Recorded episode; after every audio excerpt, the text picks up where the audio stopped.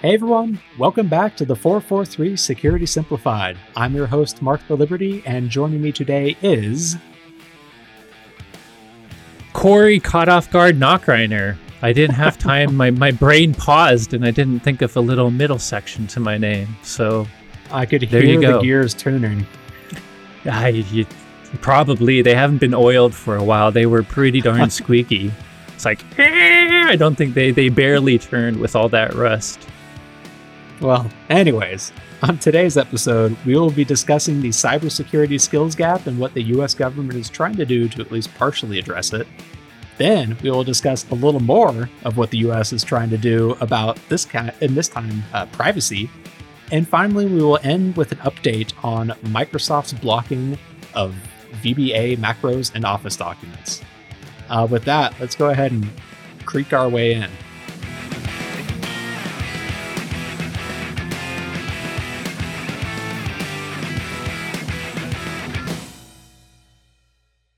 So I wanted to start this week with a chat about the cybersecurity skills gap, which I think we've talked about a few times over the years. Uh, but it basically boils down to there are too many open job positions in the cybersecurity space for the amount of people in the workforce. So in fact, uh, IC Square, ISC Square did a study last year uh, where they found that the cybersecurity workforce is about 65% of what it needs to be, which equates to around 2.7 million unfilled positions. And we've talked about this uh, historically with uh, in the context of like MSPs and MSSPs, where this is where you can help provide value to organizations that can't afford or can't find a cybersecurity professional. Um, but it's become such a significant problem that now even the US government is taking a stab at trying to address it.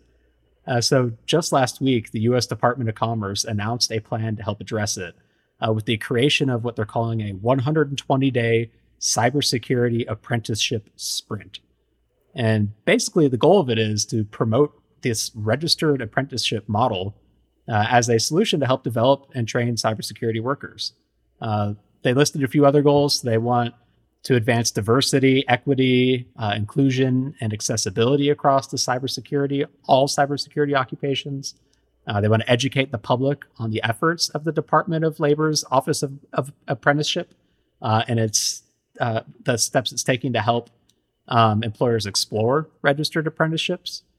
Uh, they're trying to recruit employers to explore registered uh, apprenticeships as well, and they're trying to connect career seekers with cybersecurity apprenticeship programs. So let's take a step back first and talk about like apprenticeships. So I feel like I don't know. Correct correct me if I'm wrong, Corey, but I feel like these aren't super popular in the U.S. compared to how popular they are overseas. Like I know apprenticeships in Europe are widely used across a lot of um, different types of, uh, of fields, especially in some of the more, um, I guess, for lack of a better word, mechanical fields, the more trade skill focused areas.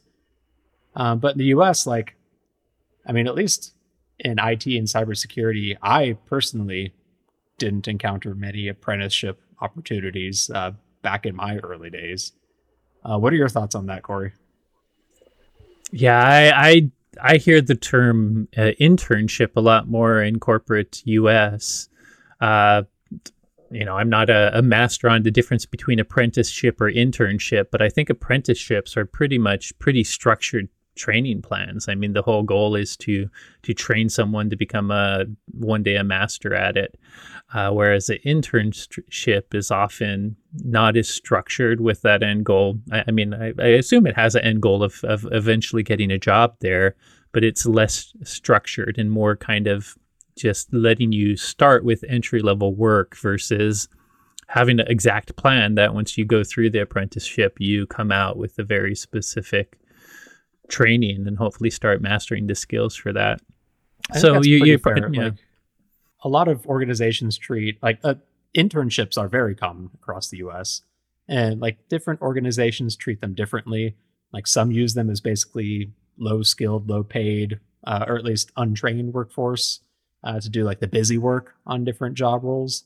Uh, some organizations actually do a good job of proactively trying to train up folks during internship programs that typically, you know, only last like a summer in between school terms. Um, the Department of uh, Labor, though, like, so they actually have a definition for registered apprenticeships, and it's basically it's a program that offers tax incentives in exchange for hiring a untrained or undertrained individual and training them conforming to a standard. And so for the cybersecurity one, uh, they're pitching NIST's uh, National Initiative for Cybersecurity Education, or NICE framework, as a, a training model to follow. And it seems like the goal is basically to convince organizations to take a tax incentive, get someone that doesn't necessarily have any experience, do the work of training them, which is where that tax incentive comes in to make it worth it. And at the end of the day, you've got a new trained, uh, ready to go professional already on your team, basically. It kind of makes sense when you think about it like that. No, no, it sounds like a neat idea. Uh, I guess the the question is the what is the tax incentive? I mean, uh, ultimately, this is having, I presume, businesses and organizations do it. Meaning, this isn't an apprenticeship that the government is offering. The U- U.S. Department of Commerce doesn't have an apprenticeship you can sign up for. This is them encouraging, uh, you know, giving a standard and encouraging companies, organizations to have apprenticeships and to pay for it, like you say, give tax incentives. But I'm curious, was there how much detail is it on the tax incentive? Because I, it's already in a business's best interest to find cybersecurity professionals already through whatever means they can, whether it's internship. I feel like the tax incentives would have to be really good for a business to invest money in an apprenticeship. I mean, if they do it right, the takeaway is good because they they train their own employees and they get a good tax incentive. But to me, it all depends on what exactly is that tax incentive. Yeah, I'll I'll admit my eyes kind of glaze over anytime I hear the word tax, and I just kind of stop paying attention. Uh, so I'd, I'd have to imagine it's worth it somewhat because they did actually list several hundred organizations that are already a part of the program. And I mean, like you said, it's I feel like it it works for a specific type of organization that like has the bandwidth to be able to train people to come in. Like it, it would be great for us to say, like, you know, yeah, we will absolutely start an apprenticeship program, but part of that is actually conforming to a standard of training someone uh, and like the skill sets for cybersecurity with like a potentially structured training and someone at least that has the bandwidth to mentor them through that process. And I mean, part of the issue with the whole cyber skill skills gap in the first place is that we don't have enough people for all the work that's out there. And I don't know about you, but I mean, sometimes I feel like barely have enough time to get my own work done, let alone train someone else up. So I can see why this isn't a massively popular program and why they're spending some money to try and convince businesses to come on. Uh, I don't know. I, I hope it works because 2.7 million unfilled positions is kind of nuts. And it's not like yep. cybersecurity is a bad career field. Like it's awesome. By the way, that's a, a, very high, horrible number. I do feel like, by the way, I, ISC squared releases this information a lot. I feel like it went down a little. One of the global stats I remember for this, which I think came from them before, was right around 3 million before. So still a bad number, but it seems to have come come down some, it looks like. Yeah, and the report they mentioned it came down about 60,000 or so in that year. So, yeah, making progress, but still only 65% of open positions filled is not great for a pretty critical industry. To give you an idea, you mentioned they have a list of ones, but I was playing around and doing a search for Washington within a thousand miles of us, Mark, or at least WatchGuard Technologies, and only two come up that have an apprenticeship program. One is the pre existing Microsoft Leap apprenticeship, and another is from a company called Apprenti. Uh, but they also point out whether or not the apprenticeship program is, is any apprenticeship program as opposed to this 2022 sprint. And, and it doesn't look like either of those. You know, I, I think the sprint announcement is too early to see how many of those folks are well, well, maybe you can tell me from the list you found. But it, it doesn't look at like the time of this recording. I think only a couple hours or a day old or so. So you're right. Uh, yeah, uh, it's very very early, and it might be interesting to revisit this in 120 days and see, you know, potentially how many organizations yeah, did join work. up on this one yeah, who knows? Maybe I'll have a chat with and see if we can get some tax money to uh, get some apprentices in here. Absolutely. But like, I feel like anything like at this point, we need to do something to address the skills gap. And like, what are other things organizations can do? Like, I know we work regularly with local colleges to try and help out and at least get kids, or I call them kids, I'm not that much older than them, uh, get young adults bought into cybersecurity. Yeah, you used the pop pop Corey term. Uh, I would be the ones calling them kids. You're right on, Mark. I mean, that's the one I the one I've seen work the best. I've seen, you know, we've done it. Our partners have done it, uh, but you can even see it in big companies. Like if you if you go to any colleges, Cisco materials are often on the you know um, on the list of things you can learn because Cisco has done a good job of getting into education into college. Uh, you know they they offer services to help people learn Cisco specific stuff for instance, because they know uh, you know everyone wants to do that. Because even for non-security, it's heavily used in IT for networking, and the benefit to them is they're introducing a all those students and getting them very familiar with the product, which you know not only helps them potentially hire those students one day themselves, but even if the students work for other companies, they know and prefer Cisco stuff. So uh, for security, I think it's the same thing. If a company really wants to help find new security talent, if if they work with colleges and somehow try to get you know, it can't just be about your product. It has to be a very something educational where you're giving them general knowledge and you're you're helping the college, you know, by maybe having experts come teach classes and help out. But the benefit is sometimes you do get to use your product as an example, and that not only helps train your new workforce of potential candidates that can get a job with you you know if, if you are a vendor of products or services it also you know you can use your stuff as a demo and it gets people familiar. So to me i, I think getting involved with educational institutes early is is like you said really one of the best ways. Yeah and i mean it totally makes sense from a sales perspective too in cisco's case where you know if you're training up a student on cisco and they they finish up college they go work for a company and it comes time to buy new networking equipment they're already trained up on one brand. Which one do you think they're going to suggest, basically? So I feel like I mean it's obviously it's not free to uh, for an organization to go help out in universities like that. It costs hours, it costs money, costs potential uh, uh, like products to go actually fit into those classrooms. Um, but like there is a benefit of getting folks trained up and just getting, in this case, cybersecurity out there on everyone's minds, and hopefully getting some more people to come join the dark side. It's been happening slowly too. I, I used to definitely in my day, which I'm I am an old dude, but I guess I was, you know, in college around 20, 24 years ago, uh, 25 years ago. There weren't many cybersecurity specific university or high school programs. At least some of the, you know, and maybe it's a long tail of because you know some of the folks trying to find jobs now are, are you know maybe you're looking for more experienced folks to fill this cybersecurity skill gap. So you're looking at uh, older employee, like not 40, but like a 30 year old employee, because you're looking for certain levels of higher experience.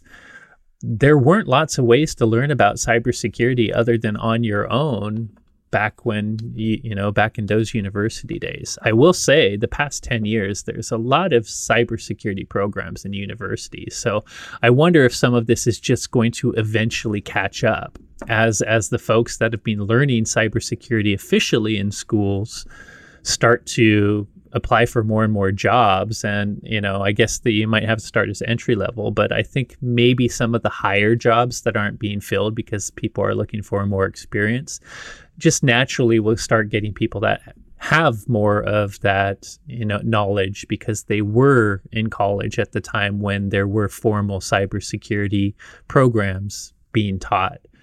It, it I, I don't think they've shown up on, on many of the you know college syllabuses until you know I guess 10 years isn't that recent but some some colleges have just adopted them even more recently than that so it might just take a while for that to catch up Maybe, but it, it needs to. It, yeah, it has to be a subject that has to. It has to be formally taught in schools now. It's big enough for that, and I don't think it was big enough.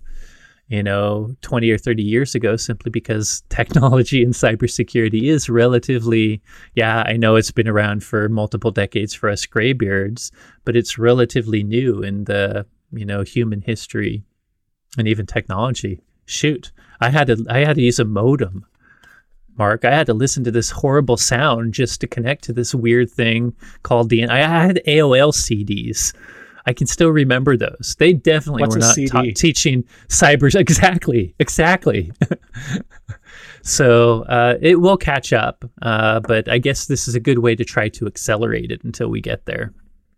Yep, 100%. Maybe we'll check in in 120 days and see if this specific program has helped out at all. Um, so, moving on, uh, one of our predictions from I think two years ago now seems to be very close to coming true. Uh, so, the U.S. House Energy and Commerce Committee voted last Wednesday to advance the American Data Privacy Protection Act to a full floor vote sometime early next week. Next week being the week that you are probably listening to this. Uh, so, this new legislation is the US government's first major attempt to codify individuals' data privacy at a federal level. Uh, it's 64 pages long. Um, the framework has a number of changes uh, designed to basically ultimately give users more control over their data. Um, a few of the things so it requires companies to limit data collection similar to GDPR. Um, it allows consumers to turn off targeted advertisements, which is kind of neat. Uh, grants protections against discriminatory uses of data, so different machine learning models that may categorize people based off of race, sex, whatever. Um, it also reins in some third-party data collection as well too. Um, and one thing that was actually kind of interesting, it also includes special protections for biometric data. Uh, so companies can only collect and share biometric data under specific instances, uh, such as when responding to a warrant uh, or with affirmative consent from the individual. Um, so it sounds like great on the face of it. It's this big old privacy focused legislation that is coming to the vote on the House floor here uh, this week as you're listening to this. Uh, but on the flip side, it doesn't sound like it's as great as it could be, and it definitely sound doesn't sound anywhere near uh, what the GDPR protections provide for the European Union citizens. Um, so some organizations like the ACLU they applaud some parts of the bill for making meaningful progress beyond the notice and consent uh, side of uh, privacy protections, um, but they still criticize a lot of major flaws in it. Uh, so a couple examples of that there's one loophole that requires data collection uh, to comply with state laws, which sounds good on the face of it. Uh, but critics are pointing out that this could allow organizations and states that have banned things like abortion to continue collecting sensitive information on, like, women, as an example. Uh, the bill also includes a an exception for de-identified data, so anonymized data, which again sounds good on the face of it because you know it's anonymized, can't be tied back to me. Uh, but the ACLU and even the FTC have pointed out that the whole de anonymized or de identified data thing is a bit of a myth. And it's actually really easy to de anonymize it and tie it back to an individual. Um, so several lawmakers also expressed concern on this specific exception, saying the bill is weak on all parts of the data brokerage ecosystem. And then finally, uh, the bill generally preempts state uh, privacy frameworks like California's CCPA, uh, which actually has stronger privacy protections, including allowing California residents to pursue damages for data violations. This law would supersede that. Um, that to me, said, that's, still that sounds weird. That sounds like like Yeah. you say. I, I mean, it's weird that on one hand, it sounds like there's loopholes to let state law come first, specifically for the you know banned abortion type stuff. So there, there's like there's little ways where you can do state law first, whereas meanwhile, CCPA, which is a state law, and one that I, I, I think you know is one that is very GDPR like and is probably a, a, a stronger one, like you say, that it preempts. So I, it's weird how it lets some state laws come first, but it's screwing up the one that actually is pretty good. it's even more interesting. So it's Indiana or Illinois. I think it's Illinois.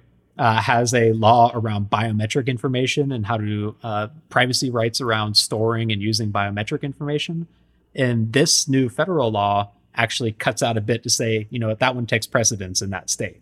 So they do it for some, not for others like California. It's really, it's interesting. Like, I mean, on the face of it, it feels like preempting state law makes sense if you're going to have stronger protections across the board. Like, Absolutely. it's granting Yeah. Better rights or better protections for individuals, yes, preempt state law. But this doesn't sound like the right way of doing it in that scenario. Um, I wonder if said, I think. Oh, go ahead. Uh, yeah. Uh, I was going to say, I don't know if you're getting to it, but it, it, my my biggest worry here, but it's one I, I, think I already have an answer to, is whether or not who cares if this committee is actually making progress, whether it's good or bad. The way the House and Senate are, is this even going to pass? But it sounds like this bill has a chance. So I I wonder if some of that weirdness is in order to get it to have the bipartisan support, they had to do all the the back and forth that allowed this weird in one case state law is good, and another case state law is not good. So maybe it has to do with getting the support, support in the House. Yeah. So it's got a decent chance. But interestingly, so of the people you would expect to support a bill like this, like some of the privacy champions in Congress historically, like Senator Wyden uh, out of Oregon and uh, Representative, is it Representative or Senator Patty Murray out of Washington? Uh, historically, they've been proponents of pushing privacy protection bills like this, but they're actually against this one because of a lot of the loopholes in it. So, not good enough. Yeah. yeah. But that said, like, not good enough, but is something better than nothing in this? Like, is this something we could build off of over the next 20 years? Because that's how long it takes to get anything done in this country. Or is it better to just not do a half a worded measure measure in the first place? That seems like a politic podcast, Mark. In that, I mean, I you could go both ways, right? I mean, one half it. it uh, I think you and I would agree. We would like to see uh, federal level of, of consumer privacy laws. I, I have. I'm starting to have issues with GDPR. There's some areas with it where I think it's overly restrictive and it's causing innovation problems without necessarily getting the protection for consumers that that I think we want.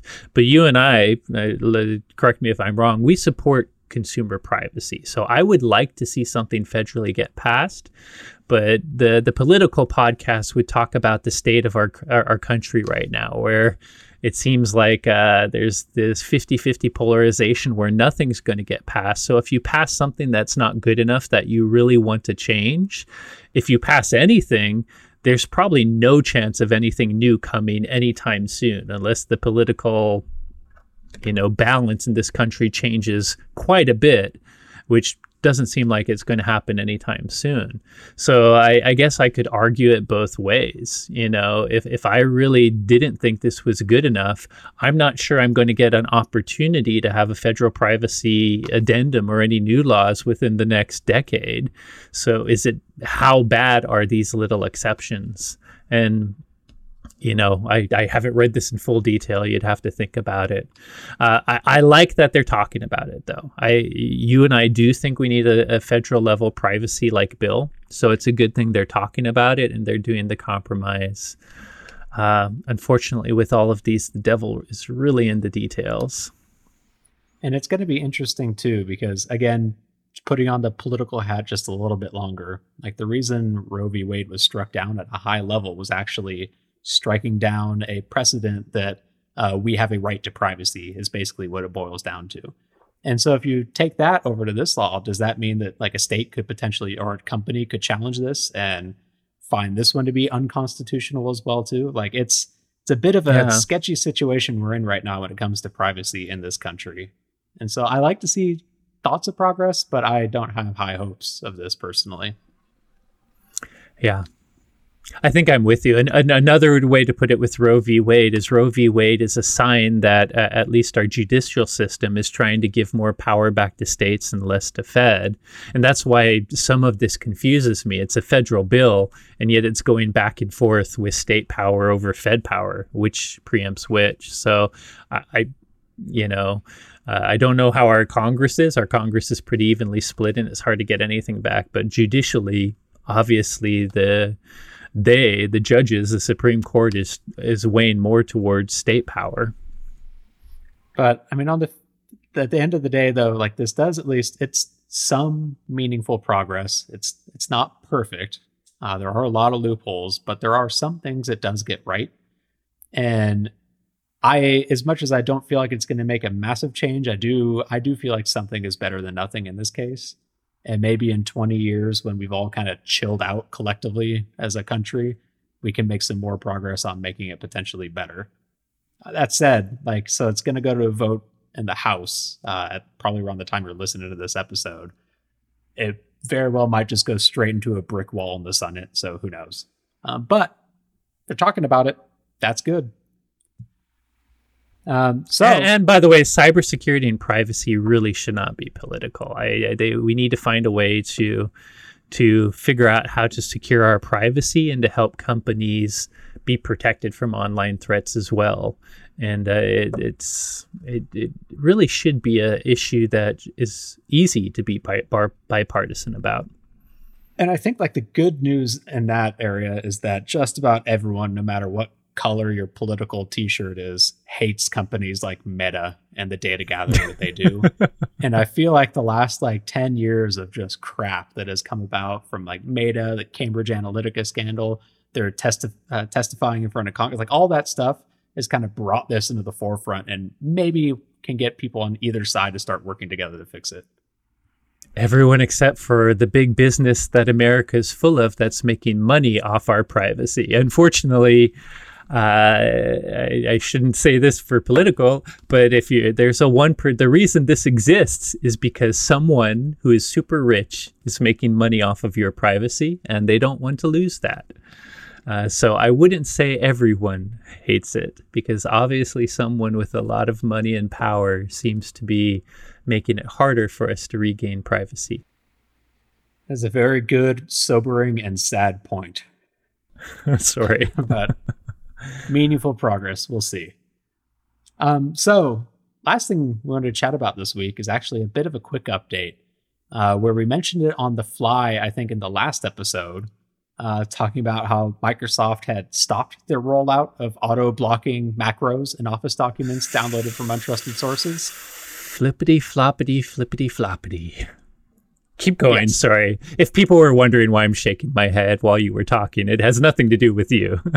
You'll find out. Well, as of today, uh, that when we're recording this, Microsoft has restarted their rollout of auto blocking VBA macros in downloaded Office documents after they had temporarily paused it uh, because of feedback from their users that their documentation really wasn't up to snuff. So they paused for a bit revamp some of their documentation to make it better for end users to know what to do in situations where their macros are blocked. And now they are starting this new rollout of auto blocking macros.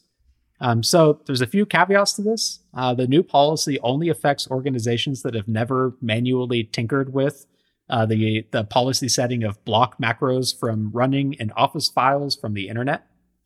Uh, so if you have tinkered with that, it's not going to do anything. Uh, it'll leave whatever settings you currently have. If you have not touched that, like I'd go ahead and say an overwhelming majority of at least small businesses, uh, this will haven't. at least now block uh, macros in Office documents when they're downloaded from untrusted sources, a la the internet or uh, web emails. Um, and it also kind of changes how they're blocked too. So with macros for the last, I feel like it's been probably 10 years now. When you open one of them up that's been downloaded from the internet, you get that yellow security ribbon at the top. It says security warning, macros have been disabled, and you have a button for enabling content. Uh, now uh, you get this new red ribbon that says security risk. Microsoft has blocked macros from running because the source of this file is untrusted. And it's got a link to learn more. There's not actually a way to allow them to run in that button anymore. And I think this is overall like a fantastic step because uh, like you me probably everyone listening to this we know not to click that button when we get a random word document from an email that we for some reason accidentally opened. But it's pretty easy for folks to uh, for criminals to put text in that thing to say oh hit that button up there uh, enable this content in order to view your statement or whatever and trick just everyday users into clicking it and suddenly they've got fileless malware running on their system. So just the fact of not letting users shoot themselves in the foot I think is a great step. What are your thoughts on that, Corey? Absolutely, but that was their default before they rolled it back too. I, I, I guess maybe I'm being a security purist here in that they rolled it back because obviously some users were too dumb to get it, didn't understand the docs, and complained. I just want it to work, and I- I'm sorry for those type of users. It shouldn't work because they're probably the ones that are enabling it. Like it, to, it's for your own good, friend. It's I, I know the docs may not be good. I like you, you're right though. I do like all these changes. All of these changes, the updated uh, message, the new documentation, the way they're making it easier for the users that apparently had documentation complaints and that's why they wanted macros to be automatically allowed I'm glad they made the changes to fix those users. I just don't think they should have turned it off at all. I would, uh, you know, I, I guess it's if you have enough of those customers, you respond to money, but I would have told those customers, hey, we're doing this for your own good. We will update our documentation eventually so that you have a better understanding of this and then you can make a better choice for what your global setting is. But uh, we're going to keep auto blocking because if you're the one complaining that it should work because documentation is bad, you're probably the one that is clicking enable too. So to Microsoft's credit, their new docs, like when you hit that learn more link, they're actually pretty yeah. good for a untrained user. Like it starts with just these three bullet points Simple. of saying, yeah, what can I do with this? It says like, were you expecting to receive a file with macros? Are you being encouraged to enable content by a stranger? Are you being encouraged to enable content by a pop-up message? Like all the things that you That's should be thinking great about advice. Notable yeah. phishing. It's fantastic. And you don't um, you don't always see it like that. You do you know if we're talking about it short, we just say, hey, if you don't know, uh, if you're not expecting this document, don't click it. That additional detail, like you said, is really good for like uh, I, I, hate to I'm, I'm, sure there's actually grandmas out there that know more about uh, that are like coding ninjas but for the you know the the non-technical sophisticated folks of the world that puts it in very simple context they can understand so like i said i agree with you all all the additions they made to it is great i just wish they never I wish they they kept the default the way it was through this whole period of time. I mean, it's only been a few weeks. They could have left the default, dealt with those complaining users, and re- still released this change to the documentation to solve the issue. yeah, I agree with you. Uh, I agree with you on principle, but at the same time, like just to be devil's advocate, there are a lot of people in this world that use Microsoft Office, and they probably just saw something break and freak the heck out. And I probably blew up Microsoft's lines enough to, for them to do this change. No, um, so I get it. We, if you, we've both been on the support side of things too, where eventually you just have to be okay, guys. You wanted it. Here you go. What do you mean it blocked my access to this website because it's hosting malicious advertisements? Just yes. let me go. I just don't want to have to deal with it. Let me go to any site I want always. Okay. yeah. Oh my god. Um, so if you do encounter one of these block documents, uh, while you can no longer click that enable content button, you can actually still get around it uh, and allow those macros to run. So like, let's say you do download a a, uh, a document laced with macros, like legitimate ones from like your company uses. It was just hosted somewhere untrusted. Uh, in order to get around it, you just right click on the document, go to properties. Under the general tab at the bottom, there's this security box now that basically does the same thing that button used to do. There's a checkbox that just says allow macros to run, security considerations, whatever. So you can do it on an individual document basis that way. You can also add sites to your trusted sites uh, locations uh, by going to your internet options and then internet properties and security tab.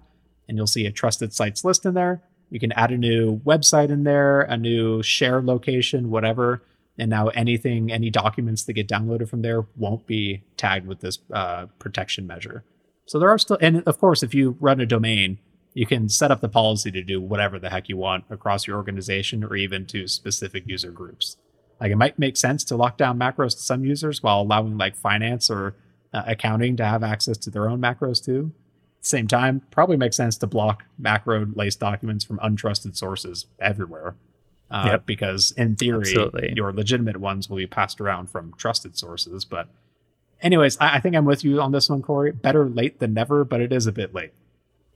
I yeah, I'm, I'm glad they made the changes to the document. Ultimately, this is even better uh, as far as the teaching. And and while we didn't go into it in this detail, notice this was one of the big takeaways from our internet security report. We're still seeing, you know, office-based malware documents and spreadsheets using you know, uh, having enabled, you know, active content like macros. And in, in one of our practical tips, we mentioned from a global group policy standpoint, Microsoft does already have really good documentation on how you can allow legitimate macros pretty easily while blocking, like you said, the very specific granular detail you can go into. So there's links in our report where you can see Microsoft's, you know, detail on how to really lock down macros in general. And I presume even that has been updated. Yep, 100%. Um, so actually, before we sign off today, one more thing I want to throw out there. Uh, Corey, me, and the whole team. You, are you, like you're like you're like Stephen Jobs at the end of a, or whoever does it thing. now. Back one more thing at the end of the Mac keynote ten years ago. And this is just as good as one of those Apple reviews uh, reveals. So Corey, I, and the whole Threat Lab team are going to be at Black Hat and DEF CON this year. Um, so if you, as a listener, are there, we encourage you to come find us. Uh, Corey is the weird looking tall guy. I'm the weird looking short guy. Um, and most importantly, we are running our capture the flag contest again this year in person, and that does include cool new digital badges. Um, so we'll probably chat about more on that maybe in the next episode. They're the um, coolest but, badges we've had too. I can't wait. I don't want to spoil any tease, but it, it's uh, we we've this is our fourth year of ba- our fourth badge mark or I think our badges. One, yeah. Yeah, so it, it's they they upped it quite a bit. The the folks that helped us design these, including Andrew Young and his son, uh, really cool. You'll want to see them if you're there. Uh, if you have no idea what we're talking about, we will go into this a bit more in detail, probably closer to Black Hat and DEF CON. But uh, for those that have been waiting for in-person hacker conferences and hacker summer camp like we have been, uh, it's good to be back. That's for sure. Absolutely. So hopefully see. Let's just hope there's no Omicron XYZ 24681.4 that suddenly explodes right at the beginning of August. Thanks. Yeah, you jinxed it. oh no. I'm going to show up in a hazmat suit now. yes, I don't care. That's a good that's that's a good strategy. But Let's go anyway. I think like you, I'm just excited to be going in person again.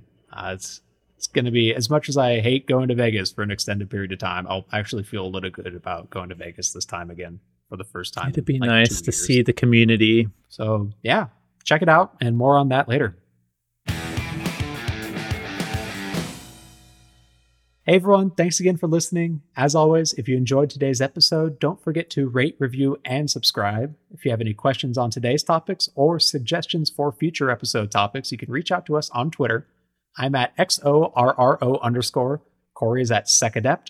And the both of us are at hashtag the 443 podcast. Thanks again for listening, and you will hear from us next week.